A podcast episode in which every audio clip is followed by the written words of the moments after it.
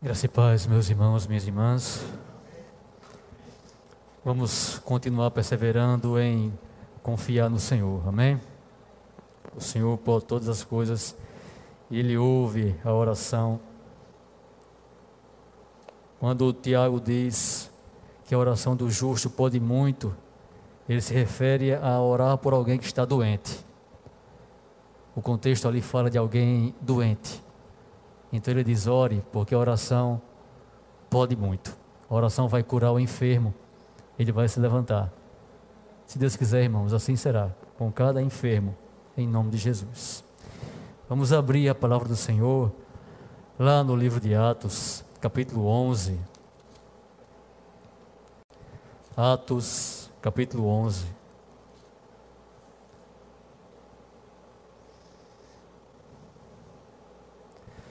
Nós leremos do versículo primeiro até o versículo décimo oitavo. Atos onze, do um ao dezoito. Diz bem assim a palavra do Senhor. Chegou ao conhecimento dos apóstolos e dos irmãos que estavam na Judeia, que também os gentios haviam recebido a palavra de Deus. Quando Pedro subiu a Jerusalém, os que eram da circuncisão o arguíram, dizendo: entraste em casa de homens incircuncisos e comeste com eles? Então Pedro passou a fazer-lhes uma exposição por ordem, dizendo: eu estava na cidade de Jope orando, e num êxtase tive uma visão em que observei descer um objeto como se fosse um grande lençol, baixado do céu pelas quatro pontas e vindo até perto de mim, e fitando para dentro dele os olhos, vi quadrúpedes da terra, feras, répteis e aves do céu. Ouvi também uma voz que me dizia: levanta-te, Pedro, mata e come. Ao que eu respondi: de modo nenhum, Senhor, porque jamais entrou em mim boca qualquer co- em minha boca qualquer coisa comum ou imunda. Segunda vez falou a voz do Senhor: ao que Deus purificou, não consideres comum. Isto sucedeu por três vezes, e de novo tudo se recolheu para o céu. E eis que na mesma hora pararam junto da casa em que estávamos, estávamos três homens enviados de Cesareia, para se encontrarem comigo.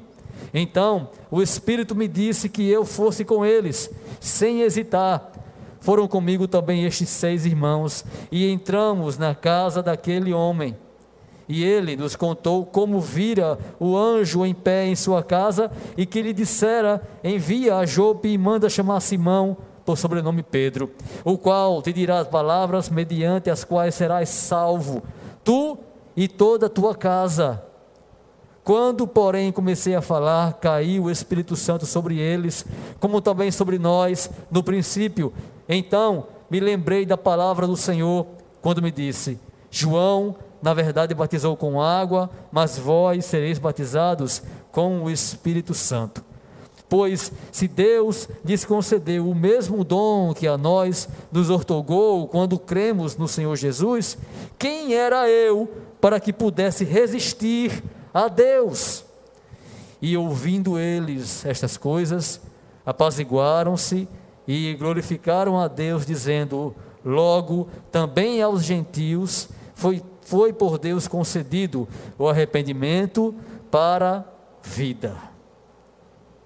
Senhor, estamos aqui diante da tua palavra, queremos te pedir perdão, Senhor, pelos nossos pecados, Senhor, pecados que cometemos por omissões, por ações, por palavra, por pensamentos. Meu Deus, tem misericórdia de nós, de mim e de cada um que está me ouvindo agora. Perdoa-nos os pecados, Senhor, e nos abençoa nesse momento. Fala conosco, nos transforma o nosso coração, Senhor, como o Senhor quer, meu Deus, segundo a tua vontade. Nos liberta de todo o mal, meu Deus, que ainda esteja nos aprisionando, Senhor, em nome de Jesus. Nos ajude, é o que eu te peço e eu te agradeço. Amém, Senhor. Amém. Meus irmãos e minhas irmãs, nós ouvimos um dia o Evangelho e começamos a ler a Bíblia, e começamos a aprender qual era a vontade do Senhor na sua palavra, e tivemos um desejo intenso, e ainda temos, de obedecer a Deus. Foi isso que ocorreu conosco e ocorre ainda. Mas às vezes o nosso desejo intenso não está de acordo com o nosso entendimento da palavra do Senhor e da vontade do Senhor. Essa narrativa fala de um homem que estava convicto que deveria crer de certa forma e praticar certas ordenanças, mas depois Deus mostrou a ele que o Senhor tinha, tinha algo novo para ele. Talvez o Senhor tenha algo novo para nós hoje, algo novo. Talvez eu possa entender hoje algo importante a respeito da palavra do Senhor e a respeito das minhas limitações, dos meus entendimentos, da minha intolerância.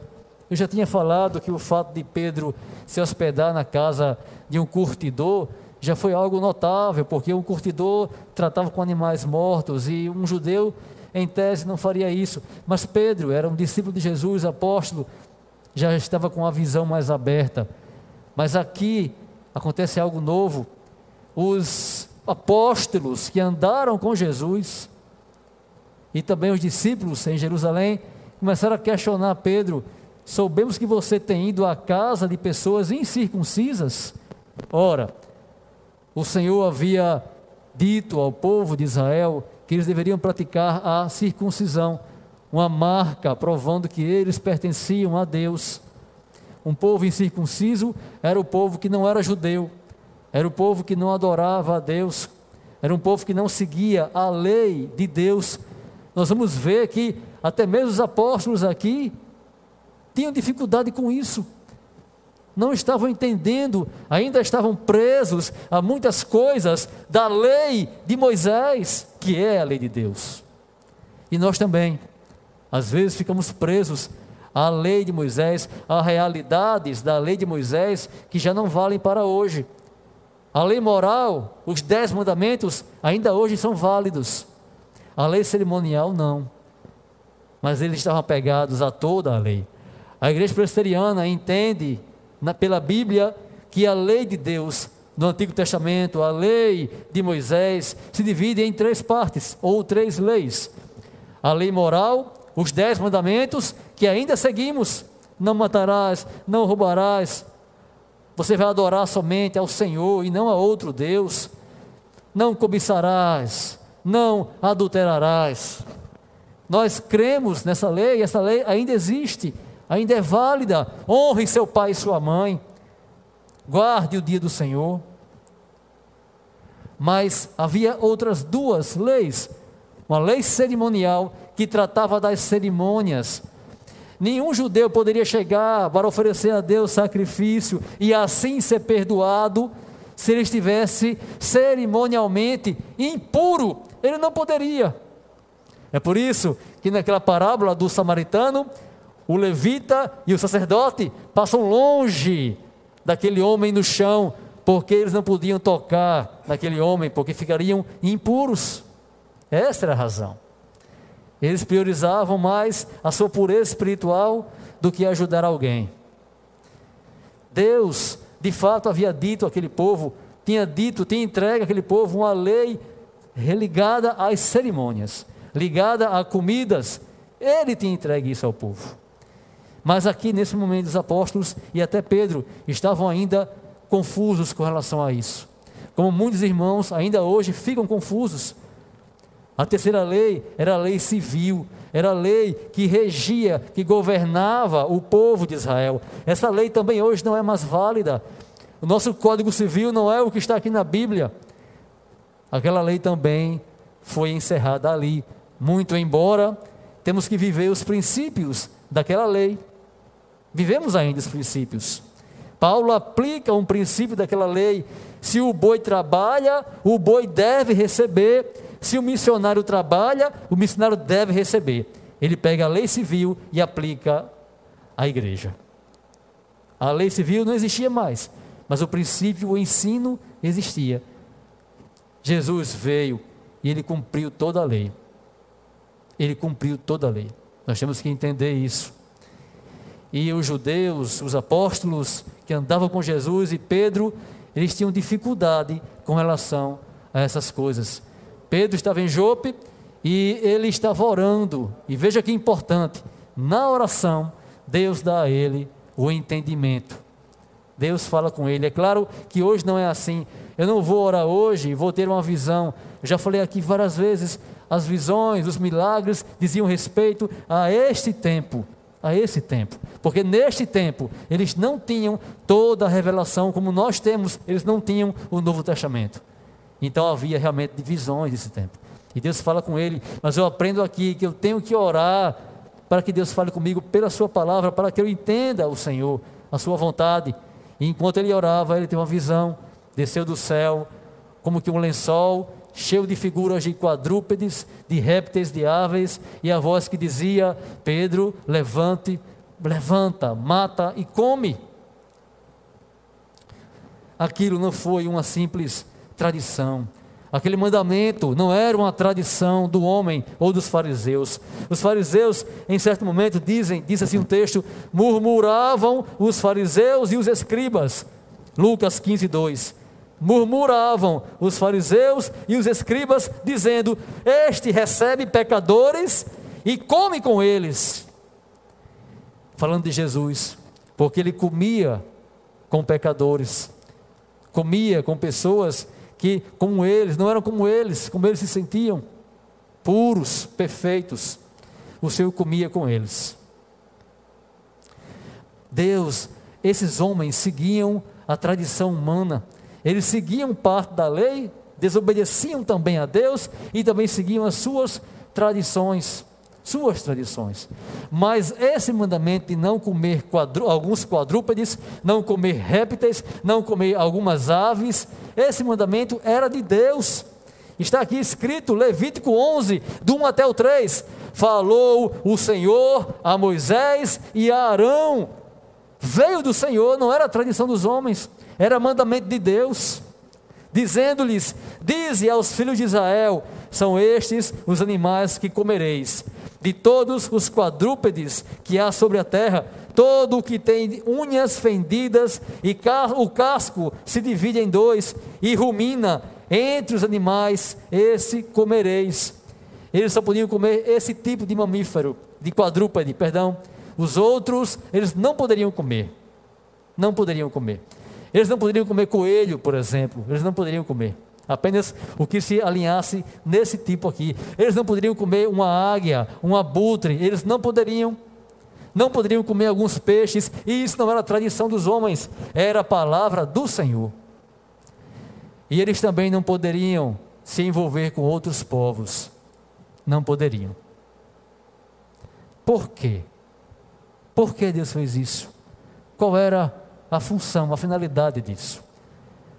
A lei cerimonial, diz a Bíblia, é uma sombra, é um símbolo de outras coisas, ela fala de outras coisas.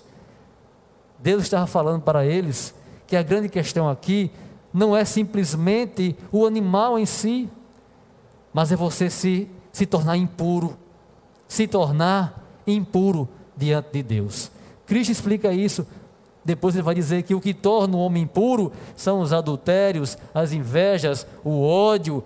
Isso torna o homem impuro. O que sai do seu coração e não o que entra pela sua boca é o que o deixa impuro. Mas Deus falava àquele povo, dava uma mensagem para eles que era simbólica, mas também era prática. Eles realmente não poderiam comer essas coisas. E eles não comiam. Eles também não poderiam se envolver e entrar na casa de um, de uma pessoa não judeu, de um incircunciso. Eles se tornariam impuros, legalmente, cerimonialmente, impuros. Mandamento do Senhor. Pedro era sincero aqui. Esses homens, os apóstolos, eles estavam sendo sinceros. Eles aqui não imitavam os fariseus. Eles tinham desejo de obedecer a Deus, como você tem muitas vezes, mas mesmo com o zelo, eu posso trazer junto com ele o erro, o erro, porque eu não tenho entendimento, que é o que Paulo fala, que o judeu tinha zelo, mas não tinha entendimento. Por isso o povo de Deus tem que buscar entendimento, porque só o seu zelo, só a sua vontade de obedecer não vai ser suficiente, porque ele vai incorrer em erro. Deus fala com ele, manda ele comer, e ele diz que, Senhor, eu jamais fiz isso, eu não vou fazer. Veja que interessante, Deus era uma ordem tão precisa, a do Antigo Testamento, que para eles era impossível deixar de praticar aquilo. Essa quebra de paradigma, essa quebra na nossa cabeça é algo dificílimo de aceitar. Nós muitas vezes, muitas vezes seguimos o mesmo, os mesmos paradigmas, os mesmos costumes de quando tivemos o primeiro contato com o Evangelho. Coisa que eu aprendi lá atrás, eu trago até hoje. E por mais que o pastor fale algo que eu não sabia e que eu aprenda, eu continuo trazendo aquele meu preconceito até hoje, de quando eu era novo convertido. Pedro, os apóstolos, estavam nessa condição. Três anos com Jesus e continuavam sem entender a questão da lei. Continuavam sem esse entendimento. Eles eram sinceros. Os judeus, muitas vezes, alguns não eram. Isaías fala bem assim: o povo que diz, fica onde estás, não te chegues a mim, porque sou mais santo do que tu. Era assim que alguns judeus falavam: fica onde estás, não chegue perto de mim, porque eu sou mais santo do que tu. E aqui Deus critica esse povo, critica, porque eles diziam isso, se achavam santos, melhores que os outros, como os fariseus também se achavam, né? Mas eles também estavam cheios de erros aqui, cheios de pecado.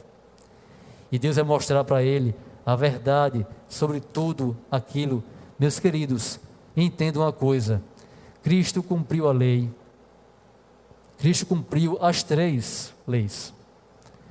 Eu ainda tenho que viver a lei moral, os dez mandamentos, porque é a vontade do Senhor, é a justiça do Senhor, e fora dela existe a injustiça. Mas ela, ela também, o Senhor Jesus cumpriu, cumpriu toda a lei. Eu estou salvo porque Cristo morreu por mim, pagando o meu pecado, e eu estou salvo porque Ele obedeceu a lei por mim. Então eu também obedeci. Contudo, mesmo assim, eu devo buscar obedecer os dez mandamentos, obedecer a lei do Senhor. Está aqui escrito em Colossenses dois, dezesseis e dezessete: ninguém, pois, vos julgue por causa de comida e bebida. Ninguém julgue vocês por causa de comida e bebida, ou de dia de festa, ou lua nova, ou sábados, porque tudo isso tem sido sombra das coisas que haviam de vir, porém o corpo é de Cristo. Outra versão fala: a realidade, a verdade é Cristo. Essas coisas, tudo isso aqui, irmãos, estava na lei cerimonial. As festas, a festa de lua nova, estava lá na lei. Aí ele fala que ninguém te julgue por isso. Que ninguém te julgue por isso. Por quê? Porque o Senhor Jesus cumpriu essa lei. Mas os apóstolos e Pedro estavam aprendendo isso ainda. Como eu e você temos que aprender muita coisa ainda que nós não sabemos. Que nós não sabemos. Aquele que é muito liberal, que é muito permissivo, leniente, ele precisa aprender a ser mais fiel, a ser mais obediente a Deus, mais zeloso com as coisas do Senhor. Aquele que é extremamente zeloso com as coisas do Senhor, chegando ao ponto de deixar de amar as pessoas, de oprimir as pessoas, de se achar melhor do que elas, ou até pensar que vai para o céu por causa da sua justiça, eles têm que voltar também e entender que a sua dureza não vai ajudá-lo. Nós temos que encontrar o equilíbrio, irmãos, de obedecer a Deus e não sermos como os homens eram, religiosos. Está escrito bem assim, lá em Timóteo quatro, versículo um e do três ao quatro. Ora, o Espírito afirma expressamente que nos últimos tempos alguns apostatarão da fé por obedecerem a espíritos enganadores e aos ensinos de demônios, que proíbem o casamento e exigem abstinência de alimentos que Deus criou para serem recebidos com ações de graças pelos fiéis e por quantos conhecem plenamente a verdade, pois tudo o que Deus criou é bom e recebido com ações de graças, nada é recusável. Por que eu falo isso para vocês? Porque isso aqui é tão importante. Ainda hoje, algumas pessoas, algumas igrejas não comem carne suína. Igrejas de irmãos, amigos nossos, eles não comem a carne de porco, sabia? Por quê? Porque o porco, ele não se enquadra naquele mandamento, ele tem um casco fendido, mas ele não rumina, tinha que ruminar e ter o casco fendido, ele só, só tinha o casco, não ruminava. Então por isso, esses irmãos, hoje, pleno século vinte e um, Cristo morreu há tanto tempo, cumpriu a lei há tanto tempo, e eles ainda hoje não comem carne suína, nem comem camarão. Você entendeu? Estão presos ainda nessas questões, e eu tenho que louvar a Deus, porque o Senhor nos libertou dessa prisão, mas eu tenho que pensar que talvez eu esteja em outras prisões, por causa da minha ignorância, porque eu não tenho progredido em conhecer e conhecer mais o Evangelho. Eu não posso ficar olhando para eles apenas, eu tenho que olhar para mim. Meu Deus, onde é que eu estou incorrendo no mesmo erro que Pedro e que os apóstolos? Porque se eles andaram contigo, eles eram apóstolos, quanto mais eu, quanto mais eu. E essa lição Pedro aprendeu e também os apóstolos aprenderam naquela ocasião. Pedro vai àquele lugar, ele relata o fato todo que eu preguei terça passada, de tudo o que Deus fez ali naquela casa. Eles ficam maravilhados, porque eles não conseguiam compreender que também o Espírito Santo viria para aqueles que não estavam no meio do povo de Israel. Eu tenho que entender muitas coisas. Quando Deus diz que o povo de Israel não poderia se misturar com outros povos, meu irmão, aquilo não é uma coisa puramente cerimonial, não é uma coisa puramente inclusive civil, não é isso, a, a mensagem não é essa. Eles não entendiam, eles não entendiam a mensagem completa. A mensagem é essa, porque quando o povo de Deus se misturava com outros povos, eles aprendiam, aprendiam o pecado daqueles povos e praticavam, e isso aconteceu muitas vezes. Eles começavam, se aliavam ou se casavam com outros povos, e ali eles começavam a absorver a cultura pagã de demônios, e Deus não queria aquilo. Então muitos entendem, muitos olham para a Bíblia e pensam, é arbitrário, que Deus arbitrário é esse? Não é arbitrário, existe uma razão, era o bem de Israel, para que Israel não se tornasse impuro e imundo, para que Israel não praticasse o mal, o mal, porque ele poderia caminhar com o Senhor e caminhar com o mal, como Salomão fez, como Salomão fez, Salomão, homem tão sábio, mas por causa das mulheres de outros povos, ele adorava a Deus e agora também adorava a outros deuses.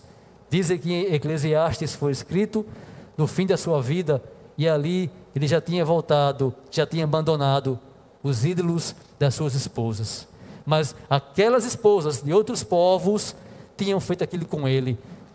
Talvez você não saiba, mas o cristão, ele não pode se casar com alguém que não é cristão, não pode, não pode. Paulo diz que as viúvas devem se casar em Cristo, devem se casar em Cristo, meus queridos, é em Cristo. Como é, agora sendo mais teológico, como é que você, um filho de Deus, um filho de Deus, vai se casar com um filho de Satanás? Me diga. Mas pastor, eu creio que um dia ele vai se converter. É.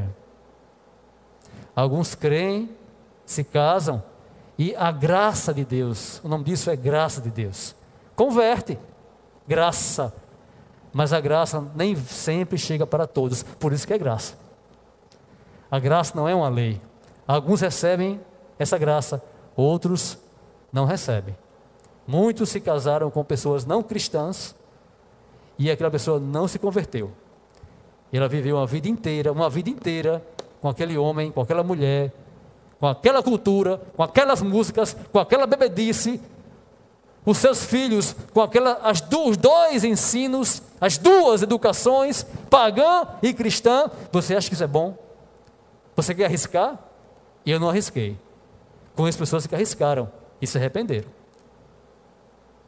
Então, irmãos, de fato, de fato, nós não podemos ter uma relação muito íntima com uma pessoa que não está em Cristo. As viúvas se casem com o Senhor. É o que fala o apóstolo Paulo, claramente. Mas eu tenho que entender qual deve ser a minha relação com as pessoas que não são cristãs. Eu não posso simplesmente me afastar delas, ou não ter amigos cristãos, não é isso. Eu tenho que viver, como ele disse, viver nesse mundo. Eu trabalho nesse mundo, eu tenho amigos nesse mundo. Como eu poderei pregar o evangelho para eles, se eu fico distante deles? Como os apóstolos queriam ficar distante dos gentios. Também não é assim. E o Senhor nos ensina o que deve ser feito. Ele ensinou a Pedro e ensina a cada um de nós. Ele diz, Pedro, Pedro tinha negado aquele segundo mandamento. Não, mas se Deus proibiu, como é que agora eu vou comer? E ele diz, não Senhor, não Senhor. E nós dizemos, não Senhor. Eu venho para a igreja, o pastor prega algo, e eu digo, não Senhor, não. Porque há dez anos, quando eu me converti, eu aprendi daquele jeito. E ninguém nunca muda. E Pedro diz, não Senhor. Aí o Senhor fala, não diga que é impuro o que eu purifiquei. Não diga. Não faça isso. De fato, irmãos, aqueles animais eram impuros.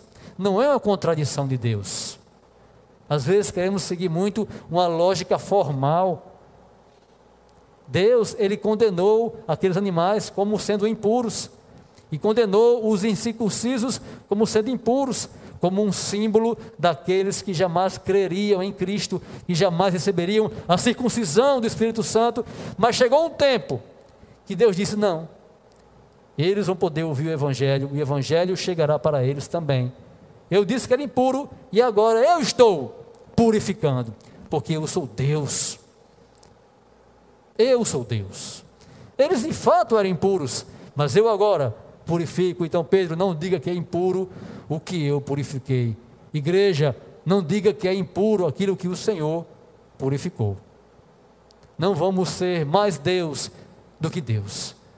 Não podemos ser, saber ou tentar ser mais Deus, mais santo do que Deus é, meus irmãos.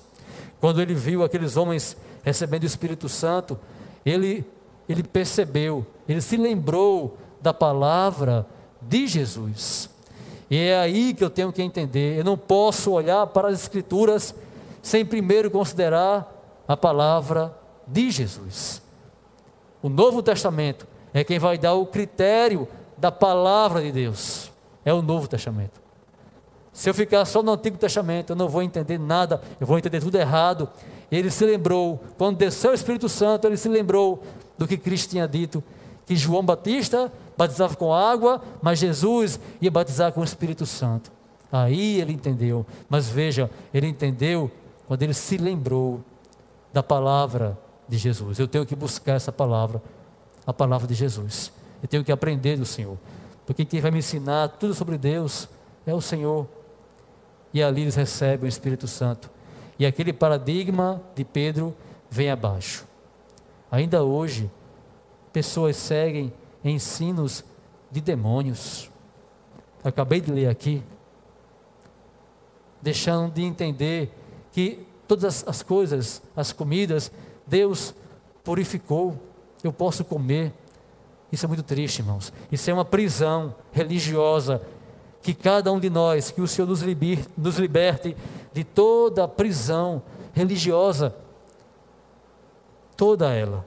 Estamos sim entregues a esse risco também. Aí ele fala bem assim, no, lá no dezessete, pois se Deus lhes concedeu o mesmo dom que a nós, quem era eu para resistir. Quem era eu para resistir a Deus? Se Deus quis assim, quem sou eu? Quem sou eu? Às vezes a nossa religiosidade, como eu disse, ela tenta ser igual a Deus ou maior do que Deus. E Pedro fala, se o Senhor quis assim, quem sou eu? Para insistir no fato de que os gentios não receberiam o Espírito Santo. Aqueles que não eram circuncidados não receberiam o Espírito Santo. Quem sou eu? Mas se ele tivesse tido mais atenção com o Antigo Testamento, ele entenderia as promessas do Senhor também para o povo que não era o povo de Israel, meus irmãos. Mas Henrique, e quanto a nós? Qual deve ser a nossa relação com, com as pessoas desse mundo? Eu posso trabalhar com uma pessoa que não é cristã? É claro, porque como? Eu teria que sair do mundo. Teria que sair do mundo. O que eu não posso é praticar o que elas praticam. O que eu não posso é me associar com elas, praticando o que elas praticam. Eu tenho que falar com elas, eu tenho que ser amigo delas, mas eu tenho que ser o exemplo para elas e não o contrário. E muitas vezes o que ocorre é o contrário. Um cristão vai andar com alguém que não é cristão, e ele, no lugar de dar bom exemplo para o outro seguir, ele segue o mau exemplo daquele que não é cristão.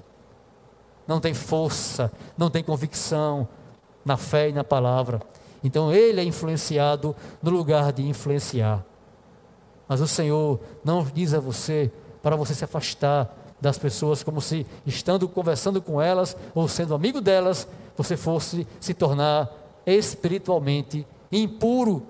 Não é isso o que o Senhor diz. Mas ele diz algo muito interessante a respeito do pecado. Ele diz bem assim, lá em primeira Coríntios cinco, primeira Coríntios cinco, do nove ao onze, ele está falando das pessoas que praticam o pecado dentro da igreja, e ele diz bem assim, já em carta vos escrevi, que não vos associeis com os impuros, refiro-me com isto, não propriamente aos impuros deste mundo, ou aos avarentos, ou aos roubadores, ou idólatras, pois neste caso, teríeis de sair do mundo. Eu não posso sair do mundo, é impossível, mas ele fala, mas agora vos escrevo, que não vos associeis com alguém, que dizendo-se irmão, for impuro, ou avarento, ou idólatra, ou maldizente, ou beberrão, ou roubador, com esse tal, nem ainda comais. Henrique, pastor, o senhor está lendo o Antigo Testamento?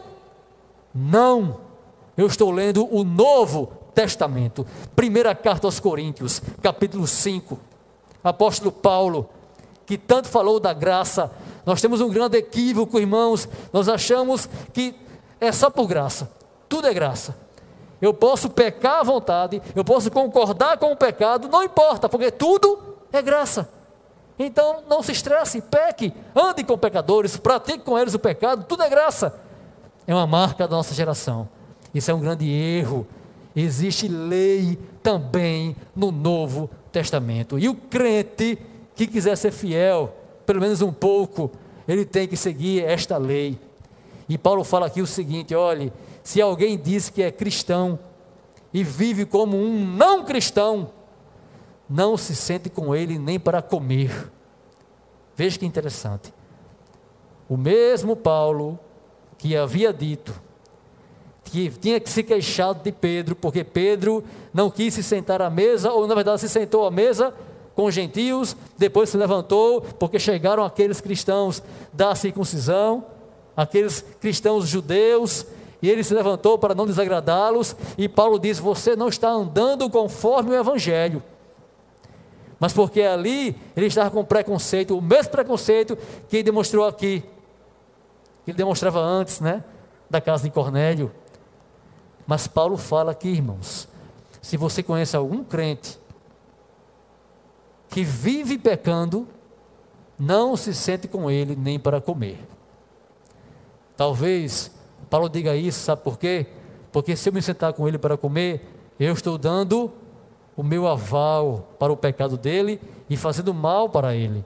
Porque esse contexto aqui trata de um jovem que deitava-se com a sua madrasta, traindo o seu próprio pai.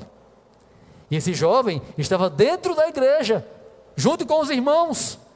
E Paulo está criticando aquela igreja de Corinto, tão preocupada com tantas coisas espirituais, e permitiam aquele pecado, aquela hipocrisia ali dentro. E ninguém fazia nada com aquele jovem, ninguém fazia nada. Aí ele fala: olhe, com esse aí, vocês não devem nem se sentar para comer. Aí ele diz bem assim: olhe, faça o seguinte, entregue-o a Satanás. E muito cristão para aqui, né? Pega essa ideia que é tão forte e pega só essa ideia. E pensa que Paulo fala isso para o mal daquele homem, mas ele fala para o bem. Ele diz: entregue a Satanás, porque quem sabe, sofrendo na carne, ele venha a se arrepender. O que ele diz é: tire ele da comunhão da igreja, pare de se sentar à mesa com ele, para comer com ele, pare de concordar, porque se eu estou com ele, é porque eu estou dando o meu aval para o pecado dele. Pare de concordar, diga para ele a verdade, manda ele se converter. Se ele não quiser, como diz Cristo, venha com outro irmão. Se ele não quiser ouvir, leve para a igreja, para a liderança da igreja. Mas o que eu não posso é viver com um irmão que se diz irmão, mas que vive pecando. Porque o povo do mundo é ignorante, mas se alguém se diz cristão, ele não é, ou não deveria ser. Irmão, irmã, guarde esse mandamento para você. Leve isso a sério. Essa é a palavra do Senhor. Deus não quer você comungando como uma pessoa hipócrita. Ele não quer isso para você. Deus não quer você sendo intolerante, como Pedro era, mas era sem entendimento. Ele não quer você assim, se achando mais santo que os outros. Mas Ele também não quer você concordando com um pecador que tem o costume de pecar, que vive uma vida de pecado e ninguém diz nada. Está todo mundo calado, para o mal dele e para o mal também da igreja, porque aquele pecado, aquele exemplo vai se espalhar. Ele falando dos presbíteros: se algum deles foi encontrado em pecado, deve ser chamado à frente, para que aí os demais temam. Ou seja, se alguém não é disciplinado, se ninguém faz nada, se nós colocamos panos quentes, a igreja não vai temer, a igreja vai entrar em pecado. Isso tem que ser feito, meus irmãos. Isso tem que ser feito. E temos que fazer isso, em nome de Jesus. E assim, eu entendo que as coisas não são tão simples assim. Ah, eu tenho que estar com alguém que vive pecando. Ah não, não posso estar com ninguém de maneira nenhuma. Não é desse modo, não é desse modo, irmãos. Eu tenho que ter cuidado para não copiar, não imitar o mau exemplo dos escarnecedores, rindo com eles, escarnecendo com eles. Eu tenho que pregar para eles e não seguir o seu exemplo. Eu não posso me afastar deles, simplesmente. Mas eu tenho que pregar Cristo para eles. Mas com relação a alguém da igreja, se ele não quiser ouvir, aí sim, eu não posso me sentar nem para comer com ele. É assim. E assim nós vemos um traço daquele mesmo pensamento de Deus se repetir até hoje. E tudo se resume a isso. Não se resume a estar perto de alguém ou não. Se resume a aprender a maldade de alguém, a ser influenciado por alguém, ou a concordar com o pecado, comungar, dar o aval ao pecado de alguém. É isso que o Senhor não quer para vocês, para o seu povo. Que Deus transforme nossos paradigmas.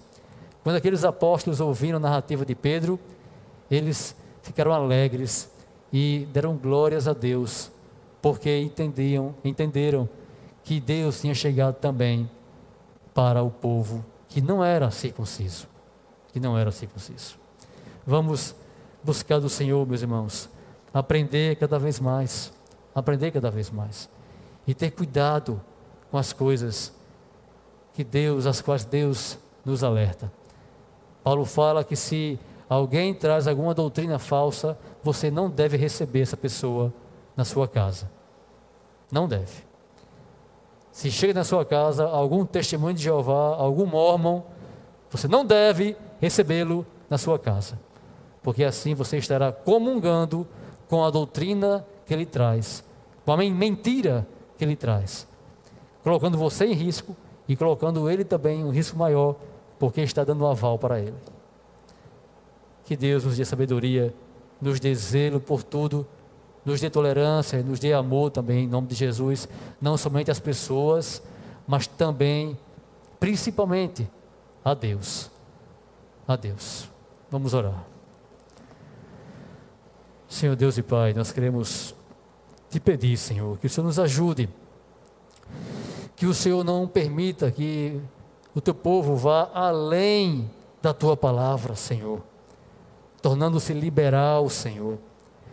Que o Senhor não permita que o teu povo fique aquém da tua palavra, Senhor, lá para trás, vivendo como um judeu, Senhor, como se Cristo não tivesse morrido naquela cruz, como se nós não tivéssemos recebido a bênção, Senhor, do Senhor Jesus, como se Cristo tivesse morrido em vão, Senhor. Não permita que a tua igreja fique aquém como um judeu, nem que vá além da tua palavra, como um liberal, Senhor. Não permita, Senhor, um liberal que aceita o pecado.